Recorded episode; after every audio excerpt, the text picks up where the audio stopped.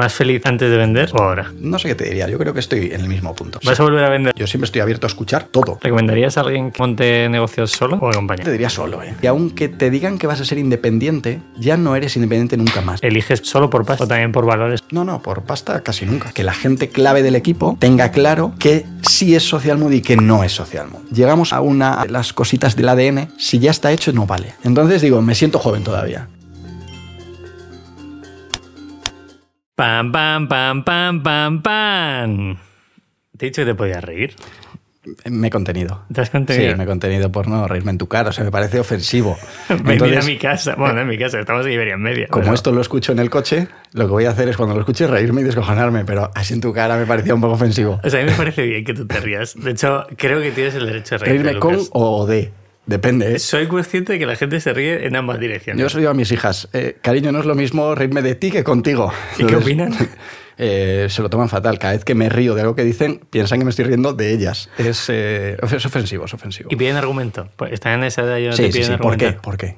Todo por qué. A Todo ti por eso qué. te encanta dar vueltas a las cosas. No, no, no, de mis hijas no. O sea, tengo poca paciencia, cero paciencia con mis hijas. Entonces, si me preguntas tú por qué, pues debatimos aquí, filosofamos sobre la vida y la muerte de Aristóteles, pero Vale. no, no, con mis hijas es porque sí. ¿Por qué? Porque sí. O, Y no o- preguntes más. o la mejor respuesta siempre que es porque lo dice papá, que es la que tú odiabas de pequeño, Ya, pero ya te lo has metido. pero ahora ya es el legado de tu padre es ese. ¿Y se lo creen? No. Vale. Dice, entonces, cuando lo dicen ellas, dice, porque lo digo yo, papá. Te ¿Sabes? están dando la vuelta. Estás ya. jodido. Estás jodido. Estoy jodido. Bueno, no hemos venido a hablar de eso. Correcto. Hemos- O sí. No sabemos dónde puede derivar esto. Te estaba hackeando el podcast. Yo encantado, tío. O sea, esto va a ser, va a ser muy divertido. Eh, bueno, tenemos a Lucas García eh, en, en el audio o en, el, o en, o en YouTube, que también En está, el tenemos cuatro cámaras aquí. estamos multiverso sonoro. En el multiverso. Soy fundador de Social Mood. Eh, tuviste un podcast que está de puta madre, lo dejaste. Tuve muchas cosas que lo he dejado. Vamos a hablar de eso también. ¿Vale? Sí, pues yo eso creo que hay que sacarlo. Eh, vamos a hablar de vender una agencia de marketing y recomprarla, Correcto. eh, que me parece curiosísimo porque yo no sabía que la había recomprado. Entonces, No lo sabe nadie, porque tampoco. Si no comunicamos lo que hacemos con clientes, los cojones vamos Uy. a comunicar. Eso lo vamos a ¿no? coger, vamos, eso lo vamos a coger seguro. O sea, cómo comunicáis lo que hacéis con los clientes, eh, hay que hablarlo. O sea, eso Bien. tenemos que explicarlo, ¿vale? Pero hemos venido a hablar más, más o menos de marketing, de cómo montar una agencia, de cómo crecer la agencia, de cómo tener clientes, que todo el mundo querría tener esos clientes. Iba a decir de, de gestionar ideas locas para esos clientes, pero no te gusta la palabra locas, tampoco te gusta la palabra innovadora. Eh, Pon ideas, ideas. ideas solo. Ideas. Eh, Vale. Ideas y cada uno que le ponga el adjetivo que quiera. Pero a mí calificar eh, innovador algo es que es. mm, eh, Se me viene en la cabeza Steve Jobs y digo, hostia, no, no, ¿sabes? Es como. Hostia, es como decir, eh, eres un ciclista, ¿no? O eres un cicloturista, ¿no? Vale. eh, hostia, no, tú eres un cicloturista y sales por los fines de semana, tal, pero no eres ciclista. Ciclistas están entrenando 25 horas a la semana. ¿Tú cuántas, ojo, ojo, ojo, ¿cuántas horas entrenas a la semana? 16. Por Ah, eso vale, todavía vale. soy cicloturista. Esto está cerca. Me quedan ¿eh? 8 Estás o cerca. 9. Segunda salida mala un domingo lo tienes hecho. Podríamos hablar de ciclismo eh, y de ultradistancia, porque, porque aquí Lucas le da bastante. Y yo estoy en la transición hacia la bici porque tengo pulvalgia en la cadera. Entonces Ah, muy bien. me hago mayor. Fantástico. Eso es lo que me dijo el fisio. Eh, la Pues edad- ya verás que risas en la bici. Ahora vas a tener, además de eso, vas a tener chepa, vas a Claro, tener dolores de espalda, vas a tener de todo. Bueno, nada, yo qué sé, es lo que hay. Eh, escuché el otro día una frase de que algo hay que morir y dice que la persona que te dice que algo hay que morir nunca se quiere morir por ese algo. Y digo, pues es verdad, o sea, yo no puedo decir eh, algo hay que morir entrenando o en la montaña o lo que sea. Sí, Pero bueno, correcto. eh, ahora entramos en la entrevista. Patrocinador del podcast de hoy. Además de Iberian Media, que nos deja la casa donde estamos grabando esto, nos pone estas cámaras, es el propio Minimalism. Y Lucas, vosotros habéis hecho ropa con Minimalism. De hecho, la tienes puesta. Camisetas. Más Camiseta. que ropa, ¿no? Camisetas. Es que ojo, que se puede hacer sudaderas, polos, mochilas. Pues, eh, Viene acá- alguna cosita también para ordenadores y tal que la gente eh, recibirá en noviembre. Ojo. Igual Ojo. acabamos este podcast haciendo de todo. ¿eh? Nuestra parece propia línea de ropa para empleados, porque solo la consumen empleados. o sea que- sí, ese sí. pu- Bueno, un cliente vuestro también. Sí, ¿Se puede de decir? Pocos, pocos. Porque Sí, Refusa se lo hizo. Como Ah, hicimos bien. ropa. Vale, vale. Sí. ¿Y alguno más? Bueno, que somos proveedores de Social Mood y que si alguien quiere hacer ropa para su empresa, para Welcome Pack, para empleados, Está muy bien, eventos, ¿eh? Está muy bien. Calidad buena, ¿eh? Algodón bueno, guapo. Algodón 100%. Impresión buena. Impresión no sé, buena. Todo, Lucas os lo vende, pero no hemos venido a hablar solo de minimalism, sino hemos venido a hablar de social mode. Yo quiero saber la historia del inicio. Si, Vale. me- si nos retomamos al primer cliente, Bien. pero antes, ¿quién es Lucas? ¿Quién es Defínete. Lucas? Su puta madre, esta es la peor pregunta del planeta, ¿eh? Pero bueno, tú, yo te he escuchado mucho Sí. y es tu pregunta, o sea, no te voy a venir yo aquí a joder el, tu estructura, ¿sabes? O sea, tu estructura. ¿Es una mierda de pregunta? Sí. Sí. Pero es que me encanta porque da pie a muchas cosas. Correcto. ¿Quién soy? Pues soy gallego. Eh, ¿Eres gallego? Soy gallego. ¿No lo parece? ¿Eres gallego de verdad? Sí, sí. Me estaba vacilando. De Vigo. ¿En serio? Sí, sí, sí. Hostia, chaval, no lo sabía. Coño, ahí estamos. ¿Ves? Da pie para conocernos un poco más. Soy gallego, eh, vivo en Madrid desde hace 20 años, tengo dos hijas, eh, mujer y, y ya. Y Y una empresa. agencia y amigos. ¿Qué te parece? Y montas en bici también. Y montón bici. Sí. Bueno, eh, eh, hago deporte. Entonces, el deporte que me toque en este periodo vital, pues friki a tope de ese deporte. ¿Cada Antes cuánto cambias de. Eso te iba a decir, ¿cada cuánto Sí. cambias de deporte? Cambio cada cinco años. Ahora estaría, estoy entrando en la franja esta ¿Sí? de la bici. Sí, lo que pasa es que la bici tiene una curva de aprendizaje muy heavy Hoy puedes cambiar de tipo de y entonces bici. cambias de tipología. Claro. No es lo mismo que el pádel, que no puedes cambiar de tipología. Puedes cambiar de pala, puedes cambiar De compañero, claro. puedes cambiar de pista, pero poco más. Pero poco más. O de ropa, ¿sabes? Pero te dura poco la motivación. Podemos hablar de la ropa y el gravel y la bici, por ejemplo. La bici, luego lo que tienes es que la ropa es muy cara, la bici es muy cara, entonces siempre tienes margen Siempre de- puedes subir, siempre puedes subir, siempre puedes subir. Bueno, no vamos a hablar de bicis. Venga, Aunque el sábado tenemos carrera de bici. correcto. Pero no vamos a hablar de eso. Por si acaso. O sea, si algún momento quieres meter algo de bici, lo metemos. Primer cliente. ¿Y por, Pues- qué, por qué tu afán de querer montar algo, lo primero? Pues no, no tenía afán de querer montar algo, simplemente era, o soy, más bien, más que era, eh, soy bastante eh, troll, ¿vale? Que no hater, que hay mucha gente que me dice que soy hater. No, hater es el que critica todo eh, sin control y no, troll es el que pincha, ¿no? Hay, hay notaciones ahí diferentes o connotaciones diferentes.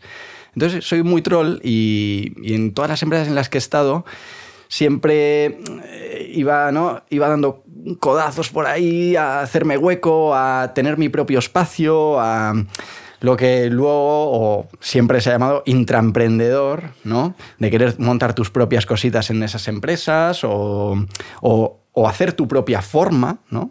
Hay unas normas, pues tú vienes y cambias esas normas, ¿no? Vale. Hackear un poco todos los procesos, todas las formas, hacke- intentar hackear las reuniones, a tus jefes. eh, Que a tu jefe les encantaba, claro. y a mis jefes les encantaba. Eh, siempre he tenido suerte de tener buenos jefes y siempre eso ha funcionado bien. Igual si tuviese un jefe que me decía que no, corta eso, pues igual no, pero... eh, ¿Qué pasó? Que en la anterior empresa en la que estaba creía que podía hacer muchas más cosas eh, de las que estaba haciendo. Eh, no veía demasiado crecimiento para mí ahí. Trajeron a una persona de fuera para liderar un departamento que yo pensaba que quizá por mi perfil y por un poco la experiencia allí iba a ser yo. No fui y, ¿Y te fuiste? y me fui. Monté Social Mood y mi primer cliente fue esta agencia en la que estaba trabajando. No. Sí, mi ¿Sí? primer cliente. O sea, tu jefe te quería de verdad.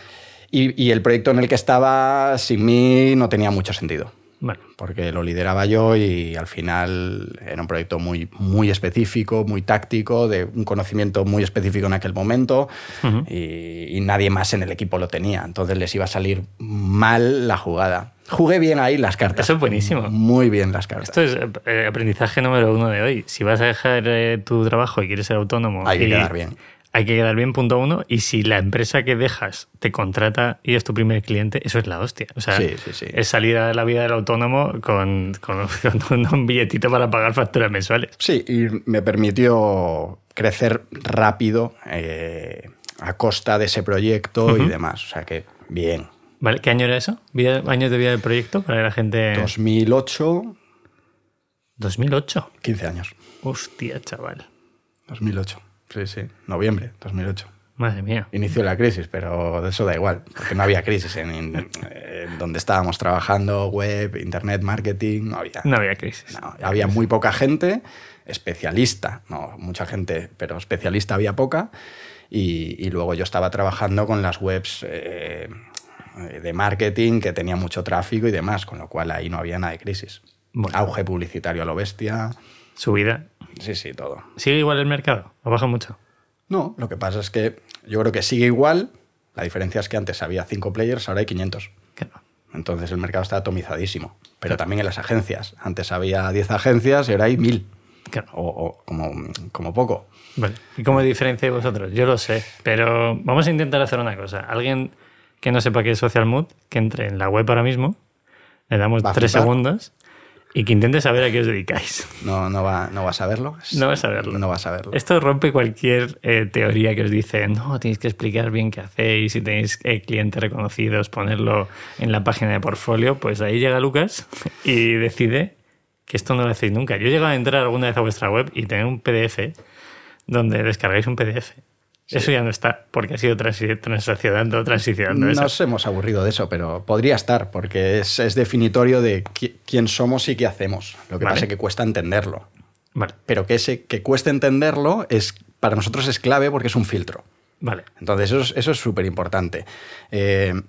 ¿Qué pasa? Que esa teoría de, de marketing, teoría de comunicación, teoría de branding, porque está todo muy líquido, porque lo que está en nuestra web, que es branding, es comunicación, es marketing, pues mira, no es marketing porque no tenemos una- un objetivo de captación de leads, ni de captación de clientes, ni con lo cual no hay un objetivo, ya no es marketing. Comunicación, pues claro que sí, y branding sin ninguna duda. O sea, te diría 90% es branding porque es ADN puro de, de quién somos. Si lo descifras, ¿no? Si descifras correctamente, eh, nosotros hacemos muchas preguntas a, a gente que quiere trabajar con nosotros eh, dentro de Social Mood y preguntamos, por ejemplo, si...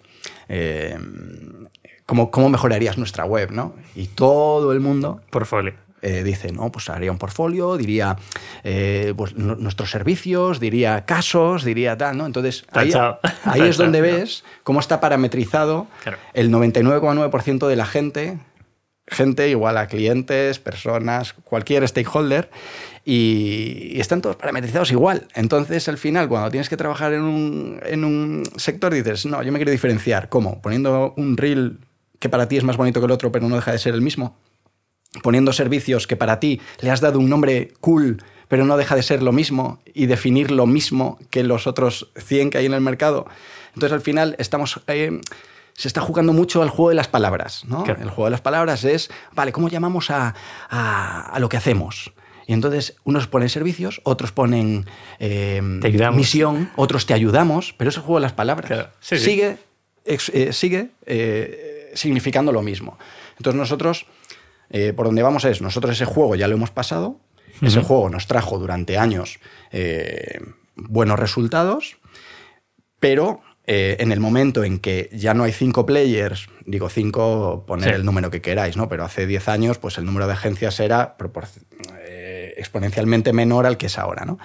Eh, en el momento en que hay muchísimos más players, hemos jugado mucho más a, vamos a no definirnos de ninguna manera, vamos a ocultarnos un poquito en el mercado, hacer ese low profile y que nuestras semillas generadas previamente hagan que nos encuentre la gente correcta. Y nos ha funcionado durante un tiempo, ahora nos está funcionando menos. ¿Por qué?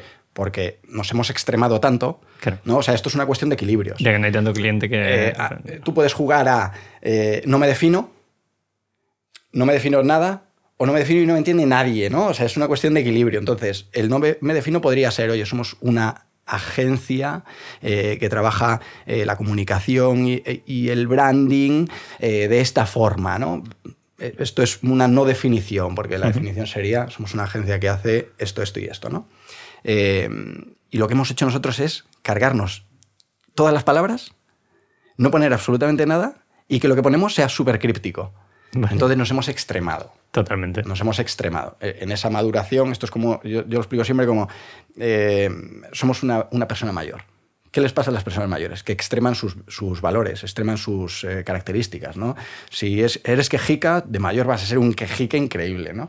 Pues nos hemos extremado un poco. Entonces ahora estamos tratando de equilibrarlo. Seguiremos sin definirnos para buscar un- esa diferenciación, pero jugaremos un poquito más a que, que el target que buscamos enti- entienda un poquito más rápido eh, lo que hacemos y demás. Por o ejemplo, sea, eso es un filtro. sí, es que antes lo que nos pasaba es que hacíamos tan- tanta comunicación y no había nadie haciendo comunicación, porque ahora todo el mundo hace comunicación. Todo el mundo tiene un blog, todo el mundo tiene un blog con V, uno con B, todo el mundo tiene TikTok, Instagram. Tal. Antes las agencias se dedicaban a trabajar con sus clientes y estábamos nosotros y cuatro más que hacíamos contenido a lo bestia. Entonces eso nos permitió eh, captar muchísimos leads, ¿no? captar muchísimo negocio, captar muchísimo talento sobre todo. Yo creo que el gran éxito ha sido más en el apartado de talento, hemos sido más escuela que eh, agencia en ese sentido. Eh, pero, ¿qué, ¿qué, pasaba? Que de nueve de cada 10 eh, contactos que recibíamos eran de perfiles de marcas con las que no queríamos trabajar o no tenían el presupuesto correcto para nosotros. Entonces, extremamos la comunicación y al extremarla lo que conseguimos es que en vez de que nos lleguen mil al año, igual nos llegan 10. Pero de esos 10, los 10 son correctos. Qué bueno. Me ha gustado mucho lo de la escuela. He conocido a bastante gente que haya pasado por ahí. Eh, en estos 15 años, ¿cuánta gente ha pasado por Social Mode? Bueno, tampoco tantísima, ¿eh? Bueno, te diría que 200 personas. Eso no, no crees que es mucho. Puede ser, no lo sé. ¿Qué decir? No lo sé. No, lo sé. Yo creo que ¿Cuántos sois ahora? Teniendo en cuenta que no hemos sido una fábrica de becarios, claro. igual sí que es mucho. Yo creo que mucho. De hecho, o sea, yo Porque hay otras agencias que han sido fábricas de becarios, de no parar de entrar becarios ahí, que dices, pero si. ¿Cuántos sois? 200, ya, pero espérate. sin contar, los, de verdad, sin contar los becarios, ¿cuántos sois? Nueve. Hostia. muy, bien, muy, bien, distribuido. Eh, ¿Ahora sois? Ahora somos 28. Qué bien.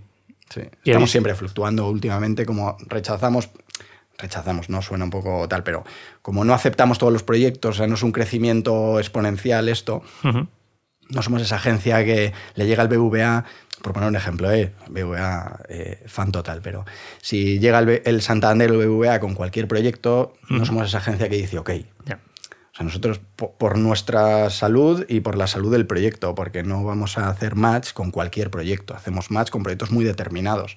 Entonces eso hace que estemos siempre fluctuando entre 25 y 32. Estamos ahí en los últimos tres años, máximo 32, mínimo 26. Qué bueno. Estamos ahí. Ya está bien, ¿eh? Sí, sí, sí, no, es que ya es ingestionable, te lo digo, es ingestionable. sí, eh, sí hay que tratas de poner alguna política, tratas de hacer cosas, pero es ingestionable. Eso necesitas a alguien más que esté de operaciones. Porque yo ¿Cómo se llama el, perfil este de Head of eh, Office o algo así? Head of Everything, Head of Everything, ¿no? que resulta que eres tú. tú. acabas siendo Head of Everything porque es tu empresa y al final dices, ¿pero qué soy yo? ¿no? ¿Qué, es, eso de CEO y fundador o CEO y cofundador? Es una mente. O sea, es, es, un, es un bullshit de nivel porque es eh, haces desde eh, firmar eh, facturas a ir al banco, ir al banco, a entregar un cheque. El otro día estaba entregando un cheque y, digo, madre mía, es que ¿Por qué? Como he, como he empeorado mi, mi calidad de, de, lo que hago en el trabajo, ¿no? Ocho, llevo ocho horas hoy y he ido a entregar tres cheques y firmar dos contratos y tal. Un trabajo puramente administrativo. Totalmente. Nacho Blue Banana, que vino hace, no sé, tres o cuatro meses, dijo, he dejado de hacer cosas, pero ahora soy recursos humanos. En plan, escribe uno que discutió con no sé quién, otro que se ha ido a una sesión a Bali y se ha roto el coche, y es como, hostia, que yo lo que quiero es hacer fotos y hacer buenas campañas. Sí, sí, Entonces... lo piensas y dices, cuando vas evolucionando en una empresa paternalista ¿no? o maternalista, porque es el tipo de empresa que es, es, del fundador, eh, al final se acaba convirtiendo eso en basa menos en la, en la intelectualidad estratégica de tu trabajo. Vas a menos. Totalmente. O sea, al principio haces todo el valor estratégico, todo el valor táctico, todo el valor, aportas ahí un montón de valor y ahora, eh, diez años después, lo que haces es eh, psicólogo, coach, mentor eh, y todas las palabras alrededor de la psicología que, puedas encontrar. Que te encantan las categorías. A mí, cero, cero. No, cero, cero, cero. Luego vamos a hablar de Bullshit, que creo que fue el podcast hasta que decidiste dejarlo. A mí me flipaba, el tono me parecía buenísimo. Eh, pero quiero entrar en la parte de facturación. ¿vale? Para, aquí siempre hablamos de números. Hasta donde pueda ser transparente, eh, sélo, ¿vale? ¿Qué facturación tiene una agencia como la vuestra? ¿Me puedes decir máxima? O, anual del último año, sí No, el último año hicimos 2.900.000. Muy bien, rentable, ¿no? Entiendo que en vuestro negocio... Somos rentables. Eh, de 15 años hemos un año solamente hemos sido no rentables. Muy bien. Y fue por dos decisiones malísimas de contratación de, de gente eh, top management y nos equivocamos y bueno, no pasa, nada. no pasa nada. Está bien porque es una cosa fácilmente corregible y fácilmente detectable. Totalmente. Otra cosa sería, pues eh, yo qué sé, tienes una fuga en una tubería y no sabes por dónde está, pero se te está llenando de agua todo el rato, ¿no? Sí. Y esto era fácilmente detectable. Qué O bueno. sea que al año siguiente volvimos un poco al... ¿Y siempre habéis ido eh, escalado para arriba? Sí, ¿O siempre. siempre? Sí, ¿Y estáis en el máximo ahora mismo? ¿O no? sí, máximo. Qué bueno. ¿Podemos entrar en la venta? ¿Me puedes Sí, contar? sí, sí, sí. O sea, es, y yo, yo, yo lo hablo con mi hermano muchas veces. Digo, hostia, Lucas vendió Social Mood y es la primera agencia. O sea, todo el mundo habla agencias que hacen branding, que hacen web, que hacen desarrollo, etcétera. Decimos, es que siempre he tenido ese punto en el que alguien viene y me quiere comprar. Y yo he tengo amigos en los que les han ofrecido una empresa muy grande, ¿vale? De grupos muy grandes, comprar la agencia. Y siempre hay un vesting loquísimo. Vesting, para la gente que no lo entienda, es el fundador se le palman 10 años, vale, te pago dinero, pero estás 10 años en el proyecto. ¿Cómo fue vuestra venta? Porque no sé si fue de las primeras que en España eh, a nivel de agencias de marketing pasó. No, no, no, no. ¿No? ¿Había más? No, hay varias, sí. ¿Sí? Sí, sí, sí, hay varias. Eh, a ver, de, de agencias como la nuestra, seguro que hay. O sea, no, no hemos sido los primeros porque era, llevamos cinco años o seis en el mercado así de este tipo de agencias donde está habiendo mucho crecimiento inorgánico, donde hay eh, grandes grupos que están comprando agencias pequeñitas de todo tipo, ¿eh? de diseño, de UX, de, de todo. Eh, ¿Por qué? Porque sale mucho más barato a cinco años, sale mucho más barato que crear un equipo, que consolidar una estructura, que consolidar unos clientes, etc. Al final te estás trayendo en, en- en tres años, estás amortizando una compra y, te va a salir muy bien a medio largo plazo. ¿no?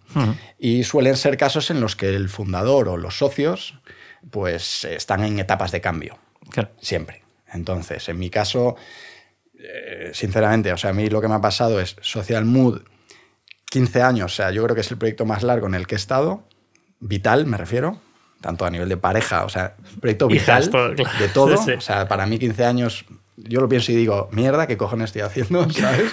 Igual lo estoy haciendo mal, que llevo 15 años en la misma empresa y en el mismo proyecto, pero ¿qué pasa? Que en, en 15 años hemos hecho siete cosas diferentes Claro. pero radicalmente diferentes. Entonces eso también ha hecho que cuando estaba mirando hacia el norte, de repente cambie y mira hacia el este y de repente cambie y mira hacia el sur y eso ha oxigenado mucho esa etapa de 15 años.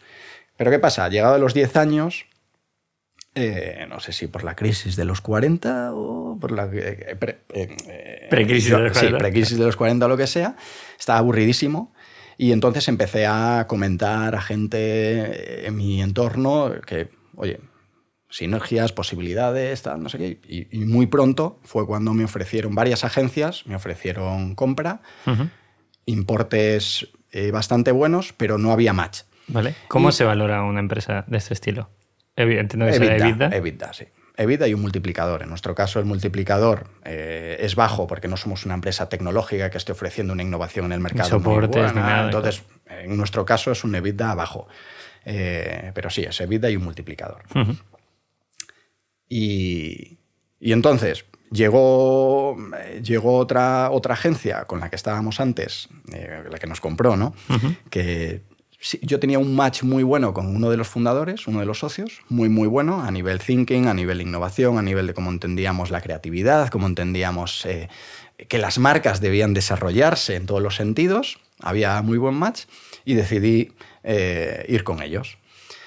¿Qué pasa? Que yo, yo lo cuento siempre de la misma manera porque se entiende muy fácil, ¿no? Vale. Que es, esto fue una compra faseada en cuatro años, que se suele hacer para que el fundador asegure, ¿no? Eh, si yo estoy cuatro años y, y mejoro eh, o hago que mi empresa funcione mejor estos cuatro años, yo voy a ganar más dinero con la, con la venta, ¿no?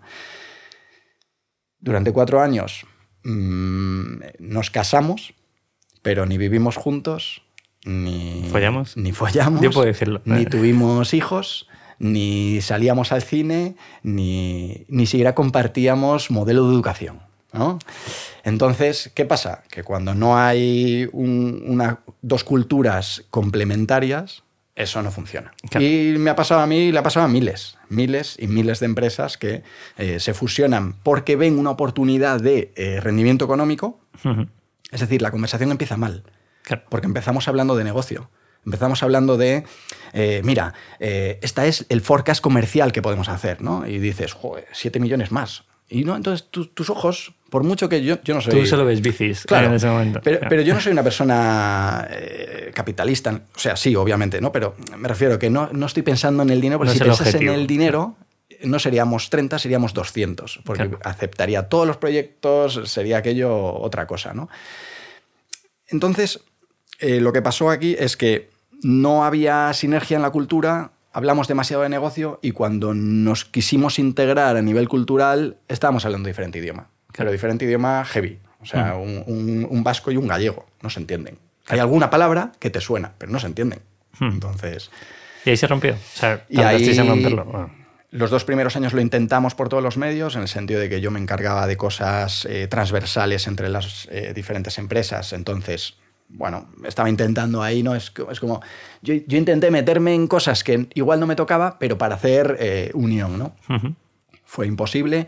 eh, perdí el foco totalmente de Social Mood y fue ese el año en el que tomé un par de decisiones malas que pinchamos a nivel de negocio a lo bestia, eh, de traer talento y que no, y no funcionó. Perdí el foco en Social Mood y, y dije, pero ¿qué estoy haciendo yo? Estoy aquí un poco, eh, estoy aquí mm, haciendo cosas que no me tocan, con las que uno ni gano yo más, ni ganan ellos más, ni gana nadie más, y me está desviando totalmente del foco de generar negocio para mi empresa, de controlar lo que está pasando, etc. Volví a... Ese año les dije que eso no podía ser, que yo tenía que tener el foco totalmente en mi empresa, entonces decidimos juntos independizarnos. ¿Vale? Eh, dejar de buscar una sinergia por buscarla, de forzar el matrimonio, de, de tal. Y funcionó muy bien. ¿Y recompras? O sea- y el, y el año, no, y el año siguiente empezamos eh, otra vez a crecer y entonces dije, oye, es que esto no tiene sentido. No tiene sentido que estemos juntos, no estamos haciendo nada juntos, no hay una visión comercial conjunta, no hay una visión de negocio conjunta, no hay una visión de cultura conjunta. Entonces, ¿qué hacemos juntos? Para poner el logo de que estamos juntos, para, para mí, para Lucas, no tiene sentido. Para vosotros igual sí, porque a nivel de credenciales, porque es una empresa un poco más tradicional y enseñan quizá portfolio, enseñan tal. Yo que no enseño, no. No se eh, cuenta. A mí no me tenía ningún sentido. No me estaban aportando negocio, yo estaba creciendo como siempre solo y entonces les eh, hago una oferta de, oye, quiero recomprar. Eh, aceptan la oferta de recompra Ujú. y vuelvo a independizarme. A ellos les salió Lo, cuento, lo cuento es bonito, pero ¿te salió bien o no? O sea, ese tipo de acciones, te lo, te lo digo porque, porque Clemente del Ganso dijo, nosotros vendimos y venden al grupo de Luis Vuitton y toda la hostia, imagínate eso, eh, les obligan a tener unas facturaciones de 80, 90 millones, e intentar llegar a ese objetivo. No llegan, empiezan a ver lo que decías tú, eh, no comulgamos igual, no pensamos igual, no queremos crecer tanto, eh, no sabemos si hay tanto público para nuestro tipo de tipología de cliente. Entonces ellos deciden recomprar y claro, mm, comprar la deuda de un El Ganso entiendo que es... Claro, es diferente, ¿no? Eh, digamos que aquí nos juntamos dos empresas, eh, eh, digo familiares porque somos eh, ¿no? Eh, pequeños y tal, ¿no? No, no, no estábamos juntando, imagínate, yo qué sé, si, si, si nos compra el grupo WPP. Claro. Pues claro, es diferente, eso es un ejercicio financiero. Entonces ya en un ejercicio financiero mm, ellos no quieren perder y de hecho quieren maximizar cuanto más la venta, mejor. Pero aquí no, esto es un ejercicio familiar, eh, ellos no quieren salir mal, yo no quiero salir mal, queremos tener un, un handshake correcto y entonces eh, ellos maximizaron su, su compra en cuatro años. Eh, ten en cuenta que en cuatro años ganaron dividendos tres años, de los cuatro, porque uno pinchamos, eh, tres años de dividendos más eh, cierta cantidades, etcétera, ellos no les fue mal. Vale. No les fue mal. Qué bueno. Sea, ellos, bien. Y a mí, bien, porque eh, re- recuperé mi empresa, recuperé el foco, ya no... Porque independientemente de que seas independiente dentro de un grupo, eso es una... eh, Para, para quien esté planteándose estas... op- Es tan estas op- relativo eso. eso es estas tan opciones, relativo. ¿no? De que la gente. Es que hace poco me reunía con un estudio de diseño, que ahora estamos buscando muchas sinergias con estudios de branding, de diseño, etcétera, porque creemos que ahí es donde hay. Social Mood puede aportar mucho y ellos nos pueden aportar mucho a nosotros. Y estamos hablando con gente y siempre nos, nos dicen, estamos pensando en incorporarnos a un, a un grupo a un grupo grande y tal, ¿no? Y, lo que la gente no se da cuenta es que aunque te digan que vas a ser independiente, ya no eres independiente nunca más. Totalmente. Estás pensando siempre en que tienes un ojo que te está mirando eh, y ya sea continuamente o una vez al año que tienes que dar explicaciones, no es lo mismo que ser in- independiente. Yo Totalmente. no digo que nadie haga cosas eh, raras, ¿no? O sea, si no, no te compra. Si tú haces cosas raras, en, nadie te compra, ¿sabes? Eh, por eso también hay que, la gente que tiene una empresa y quiere que le compren, tiene que hacer las cosas bien. Claro. A nivel financiero, a nivel fiscal, a nivel laboral. Sí, la due diligence. eh, Porque cuando te hagan una due diligence y vean cosas raras, te van a decir, pero tú qué mierda eres. Era mentira. Sí, pero si todo era mentira. Es complicado, es complicado. Pero habrá gente incluso que pueda engañar y tenga ese objetivo. O sea, no, no recomendamos eso en ningún momento. no, no, no, ni de coña. Siempre sale. Siempre sale. Sí. Siempre y si sale. no, saldrás en las noticias, posiblemente. Y es que además es que siempre se pilla muy rápido al que miente, ¿no? Entonces es que además en una due diligence se ve todo. Se ve Totalmente, todo. Oye, ¿y esto, esto qué es? Esta prima. casa en Ibiza, ¿de dónde la has sacado? ¿El iPad? ¿Por qué? Sí, exacto. ¿Por qué este iPad de dónde sale? Eh, a ver, no, un iPad no, porque podría ser un gasto sí, fácil, ¿no? Pero ¿Y cómo, o sea, tú has dicho que vendes en algún momento por tengo crisis de los 40 o pre-40? ¿Estás un poco cosas, desmotivado? quería hacer cosas diferentes. Vale. Entonces, eh, mi motivación no era económica, porque la empresa iba bien y que y yo creo que podría, podría haber ganado lo mismo, sinceramente, pues en, vez, en vez de en cuatro años, en seis, pero puedes ganar lo mismo. Pero, pero al final eh, mis motivaciones eran dos. Primero, me sentía un poco solo a nivel de liderazgo. Entonces, eso de estar todos los días, eh, cuando tienes una pequeña crisis en un año y no poder comentarlo con alguien que no es que no es un coach, no es un mentor, no es un colega, es alguien que está viviendo el problema desde la misma dimensión que tú, es decir, le está picando en el hígado. Sí, sí. Eh, eso es un socio, ¿no? Entonces necesitaba un poco sentir ese, es- esa compañía. Y eh, luego por otra parte decía, quiero hacer otras cosas. Claro. O sea, estaba viendo que me estaba quedando en un túnel y quería abrir autopistas. Eh, y, y ahí sí que lo conseguí. Ahí empecé a ver otras cosas y me divertí un poco, ¿eh? Sí, sí. O sea, ahí bien, ahí bien. ¿Recomendarías a alguien que monte negocios solo o acompañado? Uf, yo después de uf, tal te diría solo, ¿eh? Sí. Sí, sí, sí, solo, solo. O sea, con todo lo que has dicho, Sí, dirías sí, sí, solo, igual. Solo, solo, solo. Es que, pero ¿sabes por qué? Yo ahora mismo ya tengo un nivel de detección de con quién haría buen, buena sociedad, pero porque ya he visto ya he visto la mierda, ¿sabes? Pero la gente con la motivación que tienes a la hora de montar una empresa se olvida de todo lo que puede pasar. Ya. ¿Sabes? Yo, yo hace poco. eh, hace poco me, me- me metí en, en una empresa a ayudarles y tal. No tenían ni siquiera pacto de socios. Y dices, hostia, tío, Lo vais a liar. hostia, es que. ¿Sabes por qué no tenéis pacto de socios? Porque no habéis visto el dinero en la mesa. Claro. Es que en el momento en que veáis el dinero en la mesa, ahí alguien se va a confundir y va a decir, quiero más. Porque no han tenido la conversación incómoda, tío. O sea, hay que tener esa conversación incómoda. En plan, ¿qué pasa si uno se muere? Es que ¿Qué pasa si te exacto, aburres? exacto. Oye, Eh, ¿y lo de tu mujer qué? Claro, Lo de tu mujer qué tal? ¿No? A mí es lo primero que me, claro. Lo primero es en qué, qué régimen de, de ¿Cómo casa- estáis? Sí, Claro. ¿qué- ¿en qué régimen? Y digo, ¿qué? Sí, sí, sí. Y, y digo, joder, la hostia, ¿sabes? O sea, Claro. vamos. Una due diligence pone a todo el mundo en su lugar y, y ahí se ve donde. O sea, ahí hay que tener esas conversaciones. Entonces, yo te diría que, como la gente no sabe detectar, está viendo más la complementariedad en lo funcional, que es. ¿Lo funcional que es? Ah, pues tú sabes programar y yo sé vender. Ah, pues entonces esto es una sociedad de puta madre, ¿no? Porque tú vas a hacer un poco el producto y yo voy a dedicarme a venderlo, a comunicarlo. Es cojonudo, ¿no? Es una mezcla de puta madre, solo nos falta el financiero, ¿no? Venga, El un- amigo. Un, colega financiero. Venga, de lujo, ya lo tenemos. Somos tres socios increíbles. No, sois tres socios que funcionalmente os acopláis de puta madre. Pero espera, ahora vamos a indagar en qué tal cuando de repente haya eh, humedades en casa. Claro. ¿Qué vais a hacer? Uno va a querer llamar al seguro para ahorrarse pasta, otro va a querer arreglarlo eh, rapidísimamente con el, el presupuesto más caro, pero para que no, eso no vaya a ningún otro sitio, y otro va a hacer un análisis de situación durante tres meses. Hostia. eh, ¿Cuál es el equilibrio? ¿Y es- quién toma la decisión? ¿Y quién toma decisiones? Eso era etcétera. importante. No, ahora es que se lleva el coceo. Sí. Que a mí me descojonó que te cagas. O sea, guay, si, si es tu caso, genial, pero no. No, ahora soy yo CEO. Pero, pero digo, coceo. Hostia. Eh, coceo de una empresa que lleva un tiempo y que eh, los dos socios o tres o cuatro se conocen bien, han estado en otros sitios juntos, etcétera, de puta madre, 100%. Pero coceo en me he juntado con mi colega que no hemos trabajado nunca juntos, que no hemos tenido ninguna conversación incómoda, ni, ni nada incómodo nunca, y somos coceos, pues tíos, que sois estrellas. Una estrella, vais a pegar una hostia gigantesca. Yo voy a decir que se puede, que Seguro. estuvimos tres años, estoy con rodado, lo es rodado, eh, ahora es padre, vive una vida más tranquilita, trabaja cuatro horas al día. Pero vosotros sois fáciles. Somos amigos, tío. Claro, es, es que, pero. No, pero bueno, lo de amigos es que igual es un deal breaker también, ¿sabes? Pero bueno, sois fáciles, no sé. Es que hay excepciones. Ya.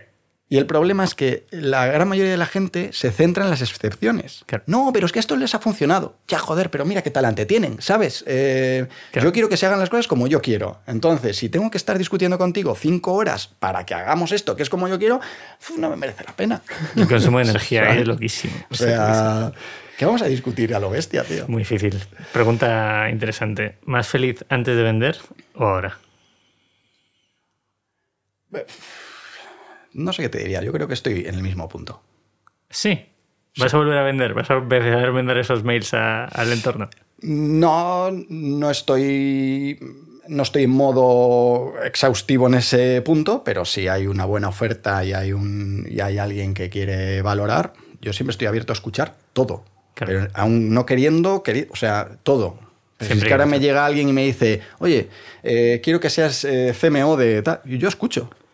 Que digo, y tú, es que- valgo 300.000 al año. no, pero que, que tenga una empresa no significa que filtres oportunidades. No, no sabes por dónde va a venir un cambio vital, ¿sabes? Entonces yo estoy abierto siempre. No lo estoy buscando, para nada lo estoy buscando. Ahora estoy vivo muy tranquilo, muy tranquilo. He aprendido a rel- relativizar a lo bestia cualquier cosa del trabajo.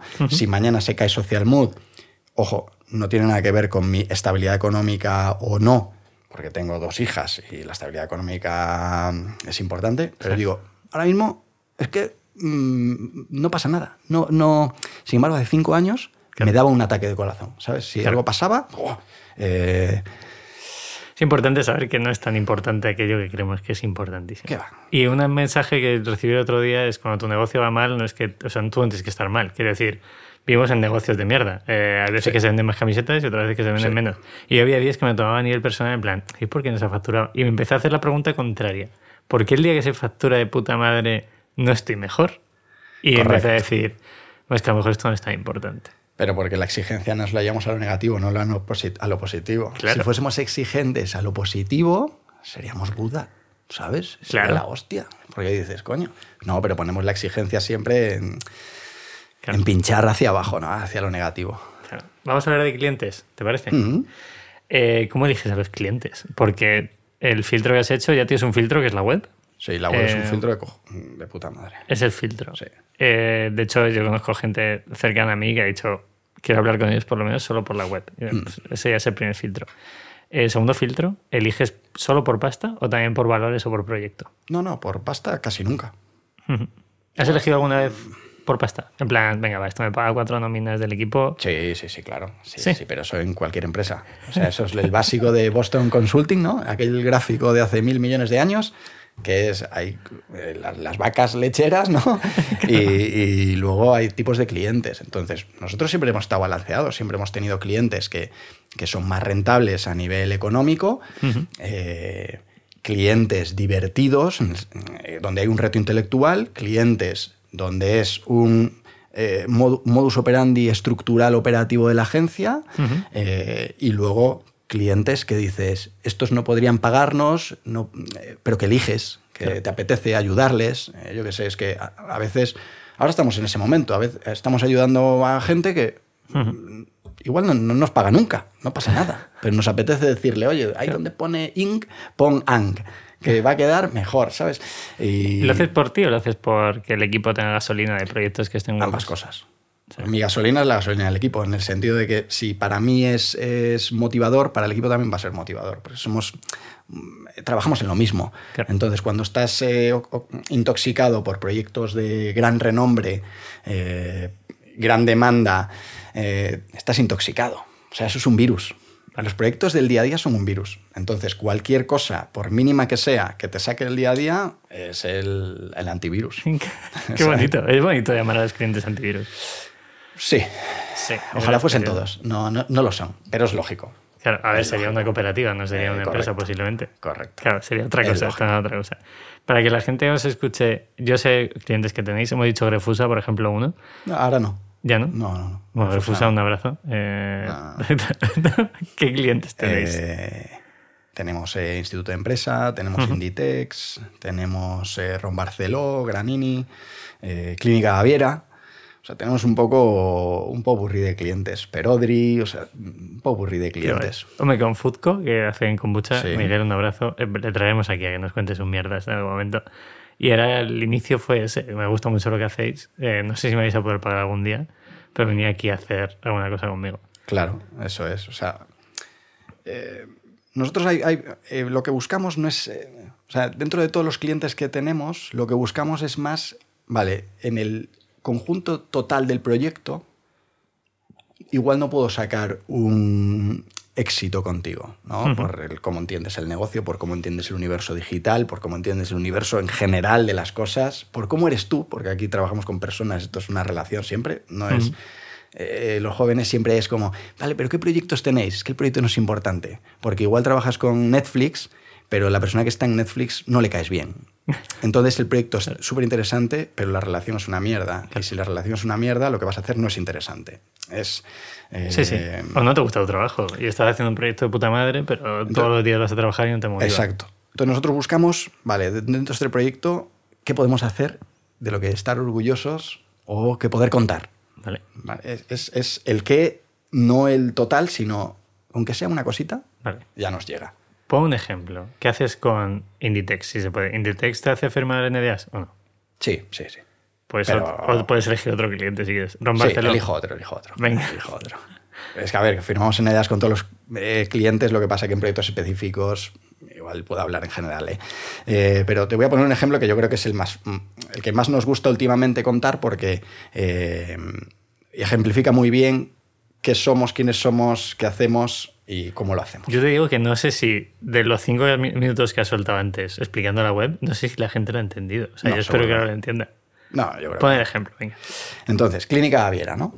Clínica Baviera es una clínica oftalmológica que opera en la vista. Famosísima. Sí, es famosa, pero que no deja de ser un proyecto pequeño, ¿no? Eh, eh, dentro del mare magnum universo de marcas está Sony, pero ahí o está Netflix, está Nike, ¿no? Pero no está Clínica Baviera. ¿Trabajáis con Nike? No, joder. Hostia, digo- sería. digo, hostia, digo, eh, te- me voy de aquí, me voy a trabajar contigo. hostia, está no, claro. no, Nike estaría guay. Estaría guapísimo. estaría Pero ves, es ese tipo de proyecto que dices, me encantaría trabajar con Nike. Y luego llegas ahí a trabajar con Nike. Igual la persona interlocutora es un.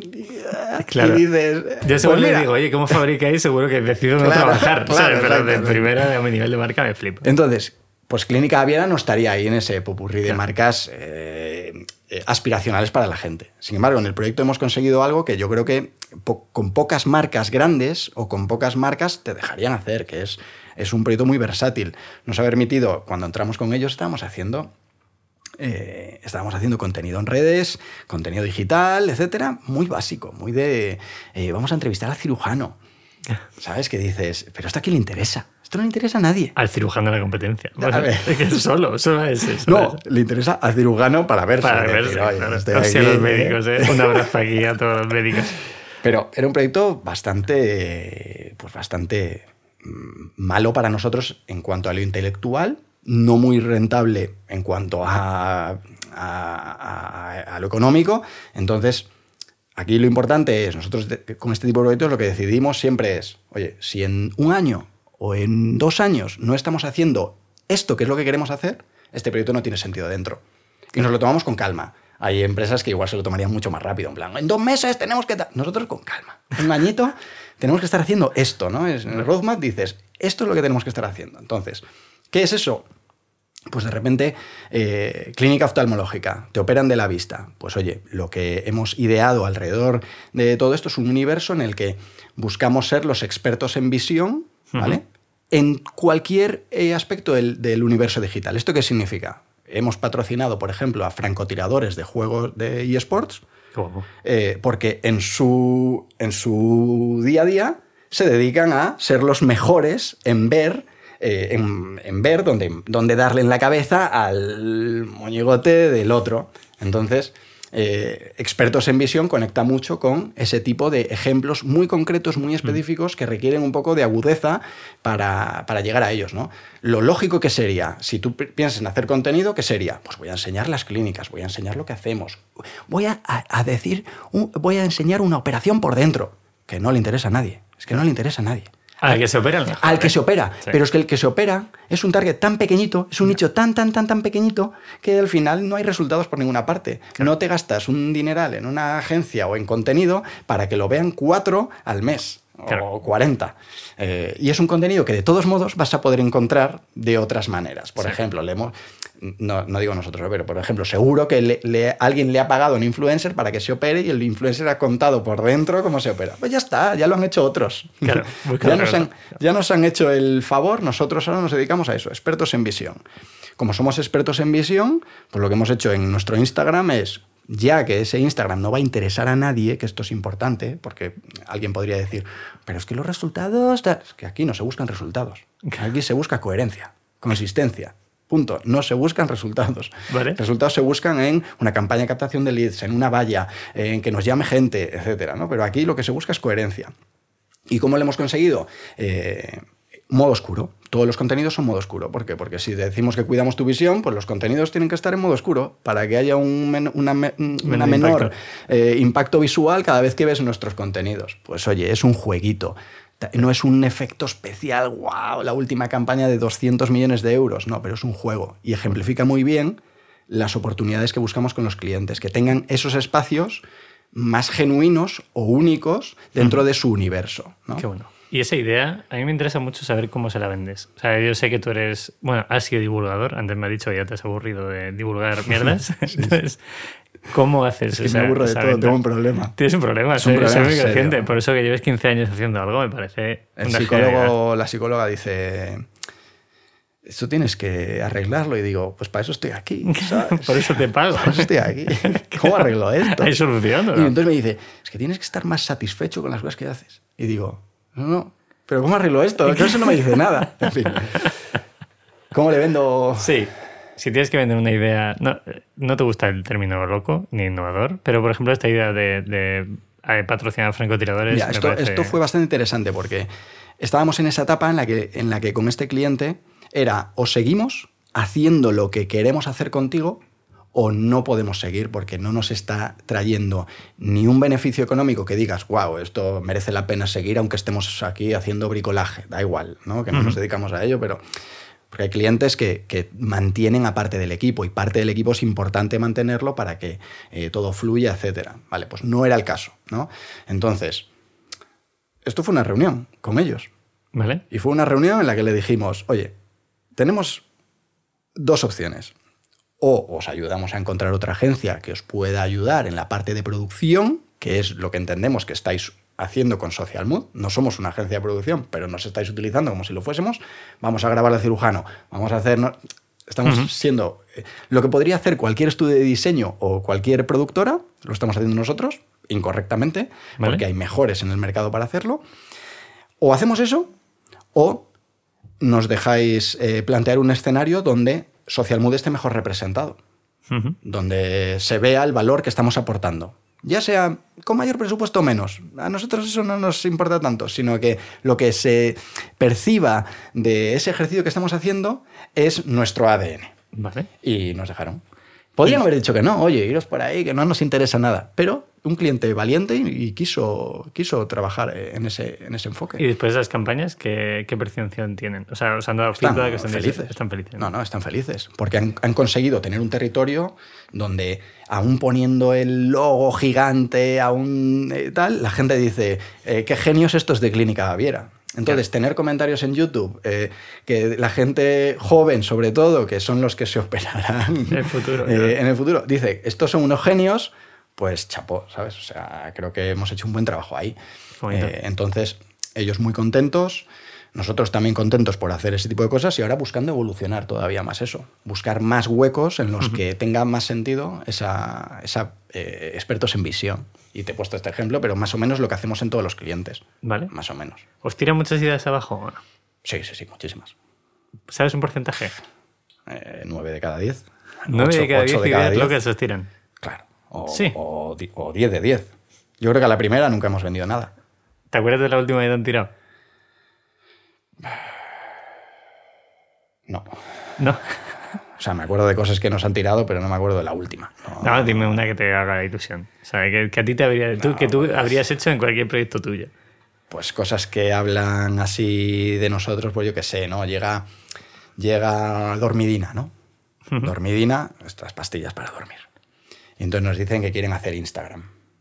Y vale, para nosotros, cuando alguien se acerca y nos dice que quiere hacer Instagram, para nosotros es casi un, no, es ofensivo, porque estás ya pensando en el canal, en, en- en todo, lo de abajo, sin tener bien construido lo de arriba. Entonces es, es un poco ofensivo, ¿no? Es como una agencia de, de estrategia, somos más de estrategia que de táctica, te tiene que ayudar a entender si lo que necesitas es Instagram o no. Pero bueno, se acercan para pedirnos Instagram y nosotros lo que planteamos es, vale, en vez de hacer Instagram, lo que vamos a hacer es una- un producto de nanas para dormir. Entonces era un producto de nanas para adultos. ¿Vale? Y eso es bastante definitorio nuestro. Es, eh, tú quieres vender dormidina y que nosotros digamos, dormidina, el, eh, el mejor producto para dormir, y lo pongamos de 17 maneras diferentes en tu Instagram. Pero lo mismo que ya se ha hecho. claro. Eh, Sí, pero incluso, ¿no? Ponemos este agua aquí y, y le ponemos así. Y bodegones con dormidina, que es, que es lo que se hacía hace cinco años, que era absurdo, que dices, están las marcas haciendo bodegones de cosas que no tienen. Que- que no tienen estética, ¿sabes? Es como, oye, que lo hagas con arte, cojonudo. Eh, Claro. Muy bien, el bodegón en arte, pues check, ¿no? Pero una caja de medicamentos Una caja no, de eh. medicamentos no tienes que hacer arte de esto. Bueno, sí, eh, qué cojones, ¿no? Pero, eh, y entonces era, pues eso, un producto de nanas para adultos, donde te ayudamos a, te ayudamos a, conciliar el sueño gracias a, medita- a meditaciones, no, no, a nanas. eh, eh, no, no nos lo compraron, pero vamos, nos dijeron que a dónde íbamos. O, o- porque son clientes que... que Tampoco se la van a jugar, Es claro. que, claro, el fallo también eh, muchas veces es de una agencia como la nuestra, ¿no? Que es no entender antes de gastar la energía, no entender si de verdad el interlocutor está preparado. Claro. Porque esto no es loquísimo. Esto al final no deja de ser un insight que es, eh, o sea, está, está ahí, está ahí, encima de la mesa, está eh, volando ahí, ¿no? No es loquísimo, pero es entender si, oye, esta persona tal. Pero ¿qué pasa? Que muchas veces la persona que no parece que te vaya a comprar te compra. Claro. Y la persona que parece que te va a comprar te dice que ni de coña. Entonces, ese es la trampa, es el juego, es todo el rato el pues voy a gastar la energía aquí a tope. Nos pasó en Telepizza. Telepizza es un proyecto que nos motivaba muchísimo, que le dedicamos muchísimo tiempo a ese, a ese concurso y, y teníamos un, un buen concepto, teníamos una buena idea que era recuperar el martes locos. ¿no? Buenísimo. Eh, eh, Telepizza tenía y tiene, lo que pasa es que ahora ya nos hemos olvidado de Telepizza porque ahora está de moda la pizza de especialidad, ¿no? la pizza napolitana, Napolitana, sí. tal, está más de moda, pero Telepizza tiene un legado de marca brutal con, el, el- con el Martes Locos, que solo ha utilizado a nivel promocional. Ujú. Pero ahí tenía una posibilidad muy fuerte de hacer contenidos. eh, y entonces nosotros dijimos, oye, somos una agencia que ante todo lo que intenta es no destruir el legado que, has construido, ¿no? Entonces, en vez de eh, tipo de agencias que, que ante cualquier concurso crean conceptos y entonces acaban las marcas teniendo diógenes de conceptos, ¿no? Hemos hecho el ahora soy azul, ahora soy tal, ahora soy cual, ¿no? Que dices, demasiados conceptos, eh, no rascas nada de ahí, nosotros intentamos, vale, ¿qué tienes? Y ahora cómo lo podemos reutilizar. Claro. Vamos siempre ahí, a reutilizar lo que ya tienes. Entonces, cogemos el martes locos y decimos, oye, ¿por qué no ser la primera marca grande con recursos, la primera, que solo publica los martes? Y que además los martes solo pasan cosas locas. Claro. ¿Por qué con Telepizza? Porque tienes el martes locos y porque además le puedes dedicar muchos recursos. O sea, tú imagínate que le dedicas todo el paid que le querían dedicar en todo el mes, que son 20.000, 15, 20.000 euros de paid, Hacerlo. ¿no? hacerlo en cuatro días. Lo revientas. Lo revientas. Lo revientas. A mí se me está ocurriendo, o sea, los motoristas vestir, disfrazarles. Todo, de- claro, todo. exacto. Eh, no paraban de salir ideas facilísimas de ejecutar, facilísimas de pensar, y eso también es importante, cuando creas algo que sea fértil, Claro. que no te cueste muchísimo pensar o desarrollarlo. Entonces era, eh, y bueno, el director de marketing, oye, nos encanta, pero es demasiado arriesgado. Y digo, demasiado arriesgado, pero es que sois telepizza, os estáis yendo a la mierda. Claro. Es a, el nivel momento, de, quizá, a, nivel claro. de, a nivel de notoriedad, no digo que eh, seguramente si vemos sus números, seguro que Van están, van bien, exacto. seguro, Pero a nivel de notoriedad se nos ha olvidado Telepizza ya. Totalmente. Se nos ha olvidado. Entonces, esto- estas son las marcas que tienen capacidad para darle la vuelta a la tortilla. ¿Y qué deciden hacer? Si ves lo que están haciendo ahora, pues te das cuenta, ¿no? Dices, vale, eh, no éramos para, para vosotros, ni se acerca. Claro. No, no éramos. Pero también es bueno. Ven, vamos al filtro que decías antes. Sí, sí, sí. Yo tengo una pregunta más, eh, va enlazado con tu equipo. El cliente te, te tira ideas, pero entiendo que vuestro equipo al final tendrá 200 ideas por cada cliente que salga. Sí, ¿Quién tira las ideas del equipo? ¿El propio equipo? sí, sí, sí, entre todos. Ahí hay bastante ¿Cómo es, una, ¿Cómo es una reunión de búsqueda de ideas fértiles que has dicho tú sobre un cliente? A ver, lo que hacemos primero es decidir cuál es, cuál es, eh, qué es lo que queremos, eh, por dónde queremos ir. ¿no? Ujú. o sea, entonces esas son, yo qué sé, no sé, un par de reuniones, tres. es- le llamamos reuniones, llámalo workshops, sesiones, eh, brainstormings, eh, llámalo como quieras, da igual. El objetivo es buscar por dónde tirar con el cliente. ¿no? Eh, barbacoa, sí, lo que sea. Entonces, ahí el, el- el punto es, una vez decidido que, con, que lo que queremos hacer con Telepizza, por ejemplo, ¿eh? es eh, reutilizar ese concepto de martes locos y lo que podemos hacer con martes locos es, vale, ¿qué contenido hacemos ahora en canales con martes locos? Las cosas fluyen solas. O sea, no hay... Entonces, luego, ¿cuál es el filtro? Dentro de ese martes locos que ya está decidido, ¿cuál es el filtro para tirar o no tirar? Pues el filtro para tirar es, eh, preparamos una lista de cinco cosas, imagínate. Tiene que ser rojo, tiene que hablar de esto, tiene que ser tal. Vale. Si tiene estas cinco cosas, check. Si no tiene estas cinco cosas, fuera.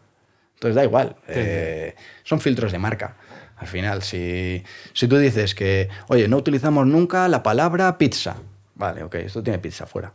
No hacemos juegos de palabras. Venga, pues eh, esto es un juego de palabras. Ya está. Puede molar que te cagas. Hemos- los filtros son, son bien claros. Qué bueno. Para evitar las subjetividades, que las hay siempre.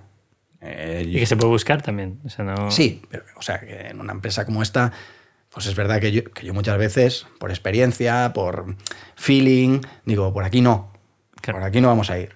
Porque igual eh, tienes más feeling con el cliente de que quiere algo un poco más eh, evolucionado, yo qué sé. ¿sabes? A veces pues eres tú el propio filtro. Que no pasa nada, es, tú, es, es mi labor. Esa parte del ADN, eh, o sea, ya intento que la intentas respetar eh, a través de los clientes pero, y que la has creado durante 15 años. Pero hay algún momento que dices, nos estamos jugando el ADN de Social Mod. No, hombre, es que nos lo jugamos todos los días. Pero es que hay muchísimas cosas que hacemos que no tienen nuestro ADN. Vale. Muchas. Claro. Muchísimas. O sea, lo que pasa. Pero es que es- esto le pasa a todas las empresas, a todas. Lo que pasa es que lo que comunican hacia afuera es valores, propósito, misión, lo que quiero comunicar, lo que quiero que se vea. Claro. Pero si tú coges neto neto y empiezas a ver lo que hace esa empresa, el 80% de cosas no responden ni a valores, ni a misión, ni a propósito, ni a nada. Responden al día a día, al, Impulso. eh, al impulso, a la intuición, a lo que sea. Es normal. O sea, no me obsesiona tanto. Me obsesiona que me obsesiona un poco más que la gente clave del equipo tenga claro eh, qué sí es social mood y qué no es social mood. Eso sí que me obsesiona. Y, y siempre con toda la gente de, de creatividad y estrategia que hemos tenido, siempre lo han tenido claro. Qué bueno. Con lo cual, bien, Bien. bien, bien. Se sigue trabajando. bien. Vamos a hablar de, de dejar de hacer cosas. ¿Vale? 40 de fiebre fue el primer blog. Yo era muy fan de, de 40 de fiebre. Estaba en Telefónica trabajando y me llegaba el, el mail de 40 de fiebre. Y por una vez era lo que tú decías. Joder, es una agencia de marketing que está comunicando otra cosa. Fuiste los primeros, luego todo el mundo intentó replicar incluso vuestro tono. Sí. El podcast vino después. Sí. Bullshit, donde pones, tocas, hurgas ese en el culillo a la gente que, que decíamos antes. No soy hate, pero te estoy puteando, que eso es parte de. Se de puede este entender juego. como hater fácilmente. La Sí, línea es muy fina. Es muy fina. Sí, la línea es fina. Pero creo que todos los que estamos un poco en el sector lo entiende. Porque Sí, sí, todo el mundo está cansado, más o menos, de lo mismo.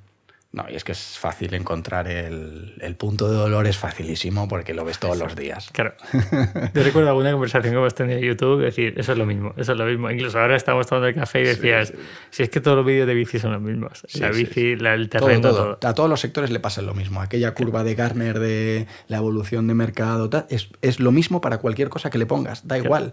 Evolución de mercado, evolución de los podcasts, evolución de cualquier cosa. Es Claro. siempre la misma curva. En- eh, ¿Qué pasa? Nosotros hemos dejado de hacer cosas porque eh, a mí me costó entender esto, pero lo he entendido a, a- a posteriori, eh, que no es nada guau, ¿eh? pero eh, cuando le pido ayuda a un, a un amigo, a Edu, Edu Lazcano, eh, y le digo, oye, tío, ayúdanos un poco a definirnos.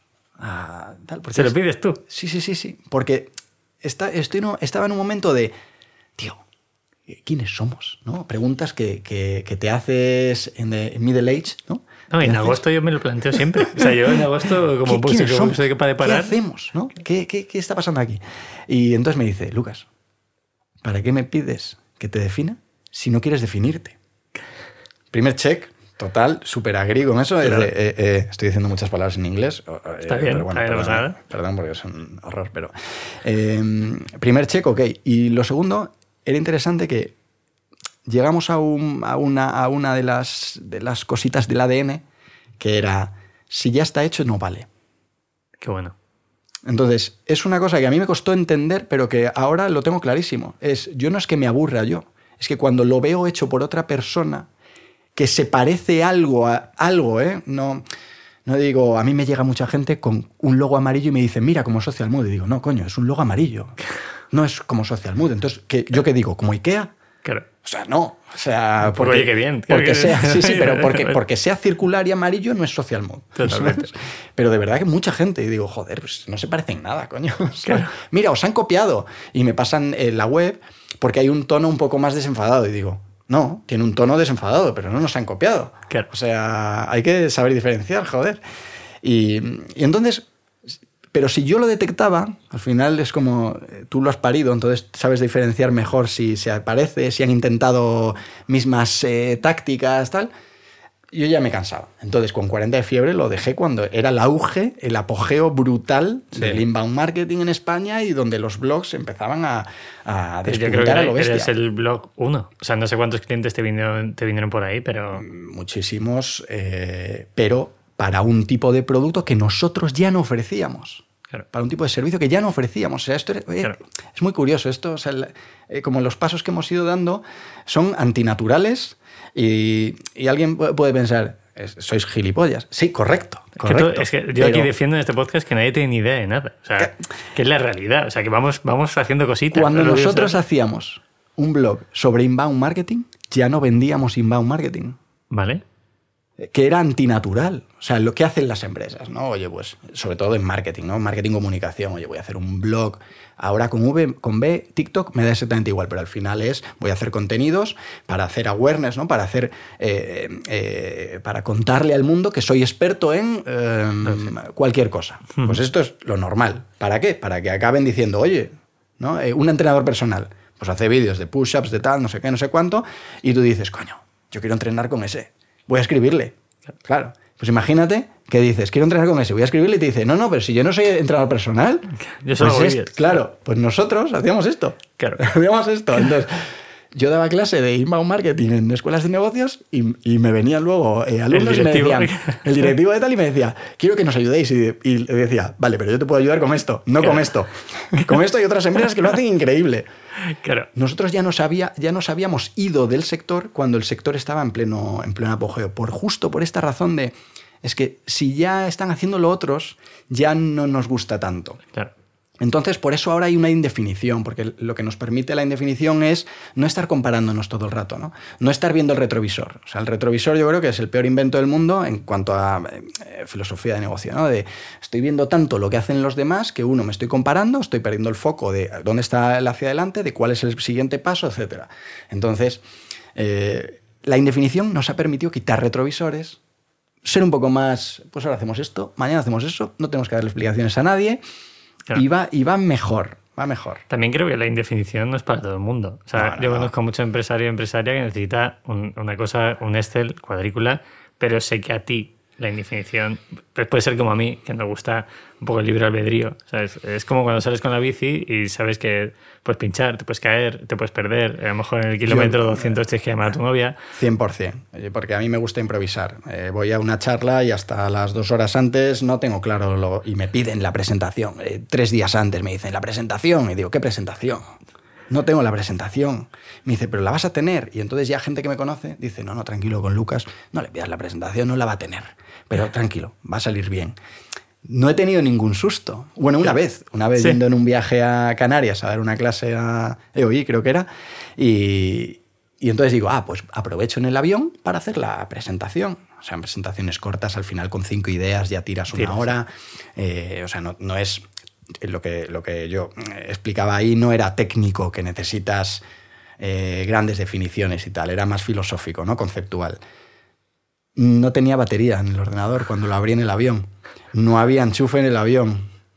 Y cuando bajo del avión me dejo el ordenador en el avión. O sea, ese día fue el día que estuve más cerca de liarla gordísima delante de la gente. Y no pasa nada. Y no pasó nada. Entonces digo, es que eh, no hay que huir de, ¿sabes? Por mucho que hay tanta información ahí que, que dices, no, es que yo quiero ser más organizado. A mí cuando alguien hago mucho esto de preguntarle a la gente cosas en la empresa, ¿no? Tal, y me dicen, no, es que me gustaría ser más organizado. Espérate, ¿tú eres organizado? No, pues entonces, ¿qué cojones te gustaría ser más organizado? ¿Y, y qué es ser más organizado? Claro. El otro día nos contactaba eh, una gran empresa de juguetes y nos decía... ¿Quieres que rasque que- o no quieres que, que- rasque? ¿Eh? No rasco. No, no, no, porque... Eh, y decían, eh, queremos eh, ser más notorios. Y digo, vale, pues mañana te consigo el objetivo. Y ya está, el objetivo un año conseguido, porque ser más notorios puede ser uno más o cien más o Claro. cuánto más. Entonces, Claro. es que hay... eh, entonces, a nosotros nos ayuda la indefinición. Cuando eres improvisador, te ayuda la indefinición, te ayuda el caos, te ayuda tal... No, el caos. El caos para la creatividad. ¿Qué caos para la creatividad? El caos para ti. El caos a ti te ayuda. Sí, pues entonces ya está. Puedes vivir lea- ahí, vives ahí, Exacto. sí, no está. leas el libro donde dice que el caos no ayuda. Claro. Porque a ti te va a confundir. Claro. te va a confundir. ¿Qué Joder. opinas de todas estas tendencias de, de cinco cosas para ser productivo? eh, organiza tu casa, haz la cama antes de salir de casa. Pero he hecho un podcast para, eh, Para re- reivindicar que eso es una puta mierda, ¿sabes? Porque nos hemos hinchado tanto a hacer contenido de eso. Yo mismo he hecho contenido, yo, que, de cinco consejos para crecer en Instagram. Y ahora digo, yo no quiero que aparezca mi nombre bajo ningún concepto en un contenido así. Claro. Porque es una trampa.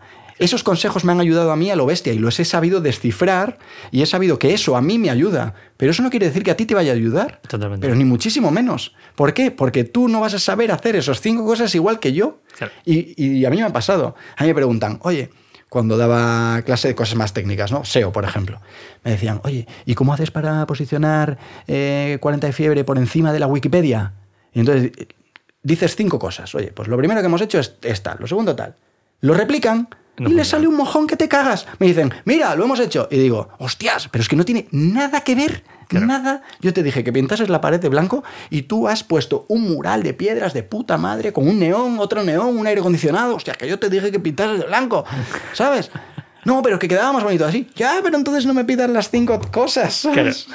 Claro. ¿Y crees que puede ser eficiente? O sea, yo tengo, por ejemplo, un vídeo escrito de productividad para mí eh, y digo cosas con el estilo a eh, dejas el teléfono en el otro lado. Y yo siempre que estoy grabando esos vídeos digo, ¿esto realmente aporta valor a alguien? Pues si le aporta valor de puta madre. El problema es diferenciar entre si eso es la solución o eso es la inspiración. ¿Vale? ¿Sabes? Yo creo que lo que va buscando la gente son soluciones. Y lo que hay que buscar son inspiraciones. Oye, yo sé que quiero cambiar, pero no tengo ni idea de cómo quiero cambiar. Entonces busco inspiración. Oye, me gusta esto que ha dicho Pepe de salir por el monte, porque yo salgo por el monte ya de manera natural. Pues a partir de ahora, cuando salga por el monte, me voy a ir fijando en otras cosas. Pero es inspiración, no es la solución. No, me ha dicho Pepe que salga por el monte. Soy un sedentario de la hostia. No he salido por el monte en mi vida. Pues me voy a obligar a ir contra natura de mí mismo a salir por el monte todos los días. Pues va a salir mal. A la, a semana uno, eh, cuando te hagas la primera llaga por andar dos kilómetros, vas a decir, ¿pero qué estoy haciendo? Soy gilipollas. Y me vas a odiar a Y mí. te va a odiar a me va a escribir en Instagram, se crea una cuenta falsa y me insultará, posiblemente. Entonces, yo he tomado la decisión de, como ya hay mucha gente dando consejos, yo no voy a dar consejos. De hecho, en Instagram vuestro, eh, ¿cuál era la. Teníais la- no sé si la última o la penúltima foto de Instagram era. eh, hemos, hemos dejado de publicar un año. Claro. ¿Eso de qué, de eso cuándo es? ¿El año pasado? Lo hemos hecho dos años seguidos para, para remarcar que, que no pasa nada. que no pasa nada, ¿sabes? Entonces, eh, ¿qué pasa? Que hay mucha teoría. O sea, nosotros hemos hecho varias pruebas, sobre todo con 40 de fiebre, hacíamos muchas pruebas de eh, hackear la norma, ¿no? Hackear la norma, ¿qué significa? Oye, que si pones estos cinco, estas cinco metaetiquetas en el contenido, vas a posicionar mejor. Pues nosotros, ¿qué hacíamos? Todo lo contrario. Para ver si eh, esa norma tenía sentido o se saltas la norma haciendo bien las cosas desde el punto de vista del contenido, no desde el punto de vista de lo táctico, sino la gente que está buscando. ¿Está buscando cómo abrir una lata de aceitunas? Pues vamos a darle el mejor contenido posible de cómo abrir una lata de aceitunas. En nuestro caso era mm, cómo hacer crecer un blog de marketing, ¿vale? Pues vamos a darle el mejor contenido posible de una guía de SEO. Entonces, ¿cómo hacíamos eso? Eh, imprimíamos, imprimíamos eh, en lo digital todas las guías de SEO que había en el mercado en España, en lenguaje español. Vale, ¿qué falta aquí? Faltan eh, videotutoriales, vale, pues vamos a buscar videotutoriales. Da igual que sean en inglés, da igual. Aquí está faltando algo, vamos a poner lo que falta, posicionábamos a lo bestia. Claro. Pero a lo bestia. O sea, era exagerado la cantidad de tráfico que teníamos por encima de la competencia. Y lo único que hacíamos era rellenar huecos.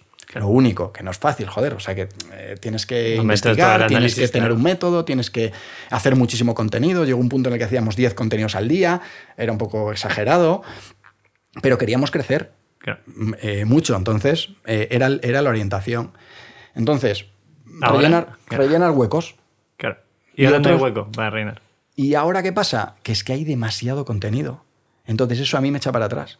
Porque eh, empieza, eh, yo abro, abro un mercado, ¿no? Con, yo qué sé, de repente una empresa de ciclismo, donde no hemos, una empresa, da igual de ciclismo, ¿no? Lo que sea, una empresa de agua, nunca hemos trabajado con una empresa de agua. Pues a mí me gusta hacerme un panorama de mercado y ver dónde hay oportunidades. Oportunidades hay siempre, es que incluso en el sector tecnológico, belleza, recetas, eh, moda, que es mm, eh, posiblemente con el porno y el gambling, el gaming y, el gambling, los sectores con más contenido que hay en Internet, hay mercado, hay oportunidades. Hay algo, sí. hay, hay oportunidades. Pero el problema es que hay demasiada mierda. Claro. Entonces, es como, es que yo no quiero contribuir a más. Quiero contribuir a mejor. ¿Sabes? Entonces, ¿cómo contribuyo a mejor? Pues igual haciendo una comunidad privada, cerrando la comunicación. En vez de abrirla, cerrarla. Eh, Claro. Y ahora mismo me tira más el, el, el- el feeling hacia cerrar la comunicación y no abrirla, porque la he abierto demasiado. Durante muchos años hemos ido a lo bestia, ¿sabes? Eh, Cogíamos cualquier empresa y era hacer contenido por encima de tus posibilidades, ¿sabes? Que esto nunca lo vas a poder replicar tú solo. ¿sabes? Y Claro, no es somos corre- 10 haciendo No es correcto, claro. ¿Y crees que va hacia ahí el tema de las redes sociales y la comunicación? Sí, sí, hacia sí. diferenciarse por algo muy específico. Sí, sí, sí, 100%. O sea, yo soy muy fan de YouTube, newsletter, podcast, etcétera. Y sí que tengo la sensación, lo decías tú, a mí Instagram, por ejemplo, ya no me da toque de seguir viendo Instagram. No tengo TikTok, no, no he entrado en esa batalla, pues no me apetece. Y en YouTube incluso ya todas las carátulas iguales, todo el contenido igual. Y de repente veo un vídeo que está mejor hecho, algo más cinemático, me llama más la atención y hacia eso voy. ¿Tú crees que el Es futuro que hemos ese? vuelto atrás. Pero, hemos vuelto todos atrás. Esta- esa es un poco mi duda, porque nosotros que Para somos un poco la- más mayores. Es la campana de Gauss. Vale. Es campana de Gauss, a lo bestia. Y yo lo he vivido con gente de, de mi oficina, ¿eh? que gente muy joven, tenemos una edad media de 27 años. O sea, es gente ¿Eres el mayor? Soy el mayor. Hostia, Lucas, ¿eh? Sí, sí, sí. El año pasado no, pero este año... Es como tenías que decir, por lo menos el financiero. Eso se No, no, no, no, que va, que va. No, no, no. Soy el mayor, es así, es acojonante. Pero está bien, coño, porque soy el mayor y Yo te luego... veo contento, porque, porque está bien. O sea, joder, eres Pero- capaz de estar ahí. ¿sabes? No, pero es que a mí me pasa, joder, y igual te pasa a ti y lo has vivido y le pasa a mucha gente que es que yo no me veo mayor. Veo luego a gente de 22 años y digo, "Pf, es que tengo el triple espíritu que este hijo de puta, ¿sabes? O sea, este- pero es que este es un hongo. Este no se mueve. Con Despedido. 22 años, tío, eh, flipa lo que estaba haciendo. Claro. Entonces digo, me siento joven todavía. En el momento en que diga, wow, me están pasando por todos los lados, ahí me preocuparé. Claro. Ahí sí que diré, uh, esto ya no es para mí. Pero, el pero de momento sigo teniendo, mira, sin consumir eh, redes como consume la gente de mi equipo, sigo teniendo criterio Claro. para diferenciar, para buscar, para tal. Entonces, mientras siga teniendo el criterio y mientras mi criterio, sobre todo que esto creo que es lo más importante, lo respete el equipo, que quiere decir que lo tengo, creo que seguiré donde estoy. En el momento en que, eh, ¿sabes? Es como Messi. No, no, hostia, acabo de compararme con Messi ni de puta coña. No, never. A mí el fútbol no me gusta, yo te dejo de comparar pero, con quien quiera. Pero pienso en un jugador que se está retirando, ¿vale? Vale. Eh, no, no por su calidad de jugador, sino que se está retirando, ¿no? Eh, claro, en sectores donde haces cosas muy, muy, muy eh, especialistas y muy de contenido y muy para gente joven, tener eh, cierta edad no es lo, no es lo más mm, no es lo mejor para el negocio. Entonces, pienso en eso, ¿no? Y digo, claro, no es lo mismo Messi cuando se iba de todo un equipo y la gente lo respetaba por ser el mejor, a que ahora los jóvenes piensen que el mejor ya no es él, es Claro. otro. Ya no es lo mismo, ¿sabes? Entonces, yo mientras haya un respeto mutuo eh, por el criterio, seguiré ahí. Eh, ¿Qué me preguntaste? Que si crees que el futuro de las redes sociales Ah. va a esa diferenciación. Me flipa cómo te dispersas. Es algo- la hostia. Es Ya, que pero cre- no sabía que me habías preguntado. Quiero que la es gente analice esto, Esto tío. es TDAH. No lo sé. O sea, creo que tenemos el mismo Yo por etiquetar, eh, Claro. yo, yo creo que por etiquetarlo, ¿eh? Etiquetarlo una vez, ¿sabes? Por salir de esta encrucijada de qué cojones me pasa en la cabeza. No, no. ¿Sabes cómo me decía mi madre? Me decía, eres un chico muy nervioso. Me lo dijo desde pequeño siempre. nervioso. Y claro, que hicieron... Además, eso se queda corto. Claro, me, pu- me pusieron a hacer deporte eh, a, a- a cholón, ¿sabes? Para que el niño se canse. Joder, que no es malo. Que aquí No, estamos, ¿sabes? Total, que, eso total. pasa. Pues, ¿qué me preguntaste? Que, que hacia dónde crees que van las redes sociales en este punto de diferenciación. Ah, pues esto es una campana de Gauss. Vale. 100%, se- eh, 100% lo he, lo he, eh, contrastado que... No, 100%, na- na- nada es 100%, pero lo he visto en varias ocasiones donde ese cansancio que estamos teniendo por la intoxicación de contenidos a lo bestia, lo que está haciendo es que ese contenido crudo que parecía el futuro, ¿no? Que vamos a hacer contenido de cualquier manera, ¿no? Pasamos de hacer un contenido ultra demasiado estético, ¿no? Porque, porque Instagram así lo requería, entre muchas comillas, eso había que hackearlo también, porque eso era una mentira que nos creímos. Eh, no, hay que hacerlo todo muy cuidadito, entonces poníamos a marcas de cerveza bodegones, ¿no? Claro. Que era como, pero si esto no es un momento de consumo. No, es que hay que hacer momento de consumo. Esto no es un momento de consumo, hijo de puta. Estás Claro. haciendo un bodegón de una cerveza. Nos hemos creído muchas mierdas y ahora hacer tanta mierda nos ha llevado a volver a un poco más, cur- un poco más curadito, empezamos a curar ya más el contenido, A subir menos. eh, empezamos a subir menos y está pasando, pero muy a lo bestia. No tanto en, creadores de contenido que se diferencian por hacer eh, actualidad. Yo diferencio. Sí, sí, totalmente. Si tú haces con- actual- contenido de actualidad, pues vas a tener que estar haciendo todo el día, todo, todo el rato. Claro. Eh, si no haces contenido de actualidad, ahí es donde hay que poner el foco. Claro. Eh, Porque si no te dispersas, no, es que este creador de contenido mira lo que hace. No, no, es que hace un, un- un blog diario. Entonces es que es normal Va- que va a tener haga, que seguir ¿sabes? haciendo eso. Claro. pero no, aquí, en el espacio de contenido eh, atemporal, ¿qué encontramos? Pues encontramos donde hemos pasado de un contenido de cualquier manera a un contenido un poquito más filtrado. Porque nos hemos dado cuenta que, que la- las marcas eh, no interesan a nadie. Pero no hace falta la estadística de... eh, le hemos preguntado que no hace falta la estadística, solo mira lo que haces tú en Instagram, que no te interesa una mierda lo que hace... eh, Totalmente de acuerdo. Solo tienes tres marcas fetiche, pues eso, decías Nike, tienes eh, marcas, pero porque el contenido que hacen en realidad no es el contenido que hacen otras marcas. Claro. Red Bull, ¿no? Claro. Pues claro, Red Bull hace un contenido de la hostia. No, es que queremos ser como Red Bull. Ya. Enhorabuena. Venga, empieza por patrocinar a Max Verstappen en la Fórmula 1 y a partir de ahí hablamos, ¿eh? O sea, a partir Si de puedes ahí- hacer eso, Exacto. yo eres mi cliente. Ya. Eh, para ir cerrando, Venga. si te pongo un ejemplo de una cosa que hacemos en Minimalism, me, me sacas el cuchillo. Bueno, A ver qué te parece. Hemos dicho diferenciación en la industria de la moda sin logo eh, sostenible, transparente. bueno, está sí, todo- luego porque lo decís vosotros. No luego tenemos tenéis. logo. Dentro. Ah, no tenéis un... Hemos tenido alguna de- cosita. Dentro de las camisetas tenemos Ah, logo vale, vale, vale. No, no sale en Te ningún sitio compro, te lo visible. Ese es el plan. Hemos hecho comparativa con eh, HM, Uniqlos y tal, con el único objetivo de dar información a la gente. ¿Tú esa campaña crees que sería digna de social? No, No. no. ¿Cuál sería una campaña digna? Porque eso es funcional. ¿Vale? O sea, eh, te estás eh, metiendo con la competencia. Metiendo. Estoy informando, sí. Estás informando con el producto de la competencia y tal, pero para mí eso es funcional. Vale. Ahí no hay un giro. O sea, habría que buscar el giro. Eh, habría que buscarle el giro. A eso, hacer, hacer algo que tuviese un poco más de giro. A mí ahí no me parece que haya el giro, porque eso lo hemos visto en otros sectores. Eso lo hizo Don Simón eh, en la tele con, ¿no? hablando de Hoover, ¿no? Eh, creo que era Hoover, ¿no? No Sí, acuerdo, pero era tal. O sea, es- es- eso es, an- es antiguo, no quiero decir que lo que hagáis vosotros es antiguo, ¿eh? pero es un muy buen contenido, esperable por tu audiencia y muy comprable por tu audiencia, Vale. pero no es diferencial. O sea, diferencial es desde el punto de vista de no lo está haciendo la competencia, ni lo van a hacer, No se la pueden jugar. no se la van a jugar, etc. Entonces es un espacio genial para ti porque tú sí que te la puedes jugar y tu, Mm. y tu gente lo espera. Entonces, super check. Es un Vale. contenido perfecto, cojonudo. Ahora, es un contenido que, que yo diría, si quiero hacer algo contigo, haría esto. Pues seguramente no. Vale, y si te doy 10 segundos y pruebo tu, tu capacidad cerebral, ¿qué harías? No tener e-commerce. ¿No tener e-commerce? ¿Y dónde vendo? En otros sitios, menos esperables. Si la gente te quiere A ver, comprar. desarrolla, desarrolla. Si la gente te, quiere comprar porque eres una empresa de valores, ¿Sí? pues, y, y dices que te quieres diferenciar, diferenciate también desde el canal de venta. Vamos a jugar. ¿Sabes? Hemos venido a jugar, vamos a jugar. ¿Y el canal de venta cuál puede ser? ¿Te- ¿Tiene que haber un PayPal? ¿Tiene que haber un tal? No. Eh, O sea, tú, tú quieres ser diferente, pero estás utilizando los mismos mecanismos en el 90% de, de universo que otros. Pues igual no eres tan diferente. Eres diferente en el proceso de fabricación, pero luego en el resto igual no tanto. O en comunicación, pero igual Vale. no tanto, ¿no? Entonces, ¿por qué no? Si la gente que quiere comprarte va buscando esos valores, te va a acabar comprando.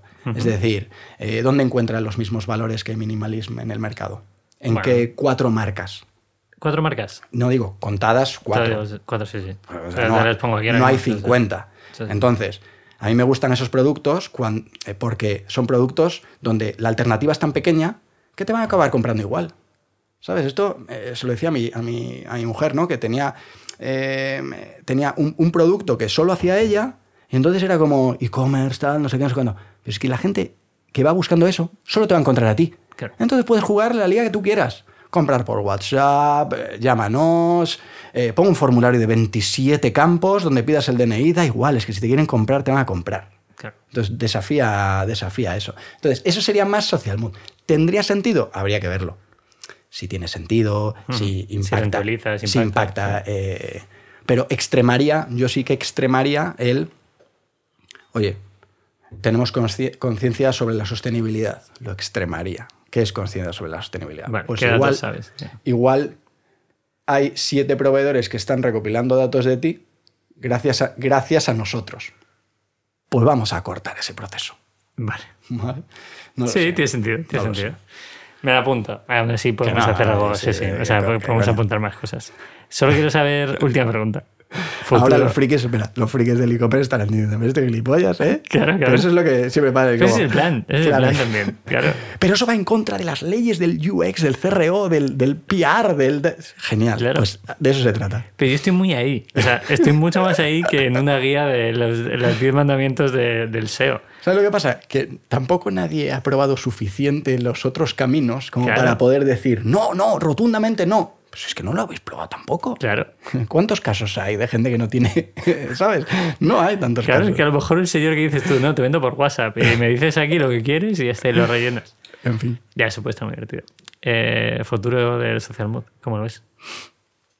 Bien, o sea, yo ahora, eh, lo que te digo, estamos buscando eh, sinergias de todo tipo. Yo creo que el futuro de Social Mood pasa por unirnos con, con gente.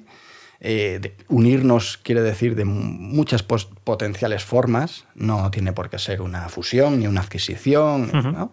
Pueden ser muchas formas. Eh, y, y crear sinergias reales entre, entre diferentes tipos de empresas que al final acabamos vendiéndole al mismo tipo de cliente, pero nos quedamos cortos. Eh, nosotros les vendemos una cosa, pero nosotros, por ejemplo, hacemos mucho ejercicio de marca, pero ejercicio de marca desde la comunicación. Eso se queda corto cuando tienes que trabajar el visual. Entonces, ¿quién trabaja el visual? Un estudio de branding. Y el estudio de branding, lo que vemos, estudios de branding, lo que vemos es que se quedan muy cortos en la comunicación. Cuando vemos los ejercicios decimos, wow, o sea, sois igual líderes y estáis haciendo una mierda aquí eh, de nivel. Hmm. Entonces es como, creo que hay una sinergia muy sencilla o, o- o muy bonita en, en diseño, branding, comunicación ahí, eh, que po- potencialmente puede ser nuestro futuro. Qué bueno. Ahí lo dejas, por si acaso. Sí, sí, vale, sí. llegamos al final y tienes, eh, te, te doy para pensar, aunque sé que tu cabeza va toda hostia. ¿Me puedes hacer una pregunta? ¿A y, ti? Sí. ¿Vale? Y una persona que quieras traer al podcast. Que de alguna forma me puedes enlazar, porque me puedes decir quiero que venga Messi, que la citado antes. A mí Vale, no sé si me interesaría. Es que yo no sé si puedo hablar de algo con Messi. O sea, no tengo ni idea de fútbol. Sí, no, no. No, no- sé si podría. No sé si sería capaz de entrevistar a Messi. Te diría, ¿qué miras, bobo? Claro, pues yo ¿No viste diría, vale, pues ya está. Sí, lo he visto, he visto, he visto. En fin. Eso me ha llegado. poca más conversación puedes tener con Messi. Eh, vale, pues te digo una pregunta para ti. Y alguien que me recomiendes. ¿Cuál es el futuro de minimalismo? El plan que tenemos es que cualquier producto básico del día a día lo puedas encontrar en Minimalism. Y siempre que esté hecho de forma sostenible o consciente. Odio el término sostenible. Que es Pues algo- quítalo porque lo usas mucho. Claro, pero el SEO. Podemos entrar en esa batalla. Por favor, entremos. Un minuto, entramos en esa Entramos, batalla. entramos, sí, Venga, sí. entramos en esa batalla. El otro día estamos ayudando a una empresa de joyería, ¿Vale? eh, una familia de joyeros que lleva desde 1961, o sea, tienen ya un nombre en el mercado, pero es una empresa local, pero que tiene muy buen nombre. Y entonces les empezamos a preguntar, ¿por qué hicisteis esto, esto, esto, esto, esto? Y todas las respuestas eran no por SEO, por SEO, Claro. por SEO. Ah, pero sois una empresa de... Y em- entonces empiezas a indagar, ¿no? O empiezas a, a pinchar más que indagar. Empiezas a pinchar, pero sois una empresa de, de lujo. ¿Esto a vosotros os suena, os suena a lujo? No, pero es por SEO. Mm, Vale, ya me lo has dicho todo. O sea que por SEO vale todo, ¿no? Entonces vamos a quitar lo de familia de joyeros, vamos a quitar el 1961, porque eso por SEO nada, ¿no? Eso no lo pone en la Eh, posición. ¿no? Vamos a poner eh, otro tipo de cosas. No, hombre, ¿cómo vas a hacer eso? No, es que eh, tú tienes una marca que respetar, consolidar y reiterar todo el rato en, en- en cualquier sitio que hagas, ni por SEO ni por... ¿no? Si tú dices que no vas a utilizar la palabra sostenibilidad nunca, da igual el SEO. ¿Cómo puedes... eh, ¿Cómo puedes comunicar que eres sostenible sin decir que eres sostenible? De muchísimas maneras y ya lo hacéis. Sí, hacemos bastante. sí. Pues entonces- o sea, esa, esa palabra, o sea, esa frase yo me la he hecho. Semánticamente Google te va a respetar igual que si dices muchas veces sostenible. El que dice muchas veces sostenible tiene que decirlo. Claro. El que ejemplifica que es sostenible ya lo dicen otros y para Google vale lo mismo o más que si lo estás diciendo Sí, tú continuamente. O sea, estoy pensando en ese típico cliente que nos escribe y nos dice que, que dónde fabricamos y tal. Cuando entra a nuestra web hay vídeos de las fábricas, está todo especificado, cada ficha de producto. Entonces, más cosas ya no podéis hacer de esto. ¿eh? O sea, ya seguro que podemos hacer más. Yo te estoy dispuesto a pagarte para que me digas qué más hacemos. O sea, ya hay un punto que, que hay que saber qué hacer. O sea, no. Ese cliente igual no es el vuestro. ¿eh?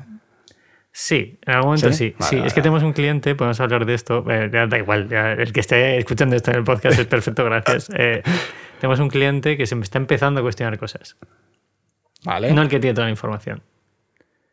Quiero decir, es estamos, normal cuando comunicas mucho, ¿no? claro, estamos pasando del cliente de H&M que está empezando, dejando de querer comprar H&M y se está planteando minimalism.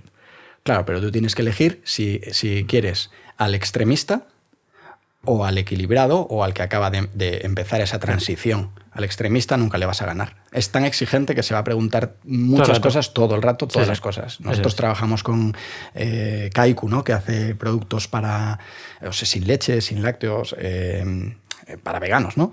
Eh, y, y entonces nosotros te- tomamos la decisión de no podemos comunicar nada Claro. que toque al extremista. Nada. Entonces no vamos a hablar de veganismo ni tal, lo vamos a hacer siempre desde unos términos que es para el que está empezando esa transición, para el que está en el medio de la transición, pero nunca para el que está al final, porque el que está al final es el hater. Claro. Y a lo mejor Da se hace igual su lo leche que digas. claro, es. Exacto, eh, eh, 100%. Claro. Entonces da igual lo que digas, te va a criticar. Claro. El extremista es hater, por acuerdo. Sí, incluso el hate más fuerte que hemos tenido es de gente que aboga por la sostenibilidad. Y es algo como, o sea, yo ese día dudo, ¿sabes? En plan, o sea, hay gente criticando los blogs que realmente, o sea, si estamos todos en lo mismo, ¿sabes? Como, Sí, sí, sí, si queremos que la gente compre de forma más consciente, compre menos y compre mejor, o sea, ¿y por qué, por qué esa crítica? ¿no? Siempre dudan en eso y es ver, como... que te van a criticar por todo, da igual. Buah, por, por Claro, todo. pero a mí un tipo que me dice, oye, tu camiseta cuesta 20 euros y la puedo comprar en H&M o en un Primark por dos y medio, digo, bien, ese crítica, ok, pero alguien que está en el mismo sector, que todos remamos en la misma, en la misma dirección, es como, tío, no te entiendo. O sea, ¿por qué haces este tipo de cosas? ¿Cuál es tu objetivo? Entonces, ese tipo de cosas me parecen muy interesantes. Interesante. ¿A quién traigo? ¿A quién traes? Y tengo que responder, claro. O me, o me mandas un WhatsApp mañana. Venga, te mando un WhatsApp porque tengo que pensarlo. Alguien que tú digas, me gustaría entrevistarlo si tú tuvieras un podcast. No me importa si es, o sea, me da igual CEO, CMO, o sea, alguien que tú digas puede aportar algo en, en Open, que al final el objetivo es que la gente piense cosas y se recuestione cosas. Además de vender pues- camisetas pues para por- empresas. Por, eh, por mencionártelo antes, como lo he mencionado, a Edu Lazcano. Yo creo que Sí. Sí, No le conozco, ¿eh? o sea, estaría encantado de entrarlo. sí, sí. sí. Como te lo he mencionado, pues digo, seguro. Venga. Pero te puedo pasar tres o cuatro nombres, si no. Los tengo que pensar. Es que me gusta recomendar gente eh, recomendable. Vale. Vale. Pues Entonces- hasta el sábado tienes tiempo. En 10 en 10 segundos igual no me viene la mejor idea a la cabeza. Eh, pero sí, sí, Pero la madura esta noche, cuando no puedas dormir o cosas así, me la pasas. hecho. ¿Algo más? No, nada más. ¿Quieres- Ha estado- Claro, muchas veces decimos a la gente que está aquí que, que si le quiere contactar de alguna forma, que dejaré el mail y esa, o, o en la web abajo. En tu Eh, caso, que- LinkedIn, Lucas García y ahí estoy. y que entre en la web de Social Mood, ¿no? Que, ¿eh? entre, que entre en la web de Social Mood. Y para- entrar en la web de Social Mood y mandarnos vuestras valoraciones de, de la web de Social Mood, que las leeremos con, con bastante detalle. si alguien te No, manda si, interesante, si no, no. entendéis, si entendéis el concepto, claro.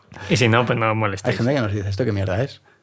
Pues, pues perfecto. No, no, pero es que da, eh, da igual. O sea, Polarizar esta... Está, es- mira, Venga, vinieron 30, 30 alumnos de una universidad y hicimos el ejercicio de, venga, ¿cómo mejoraríais nuestra web? Ninguno se le ocurrió preguntarnos por qué hemos hecho en la web.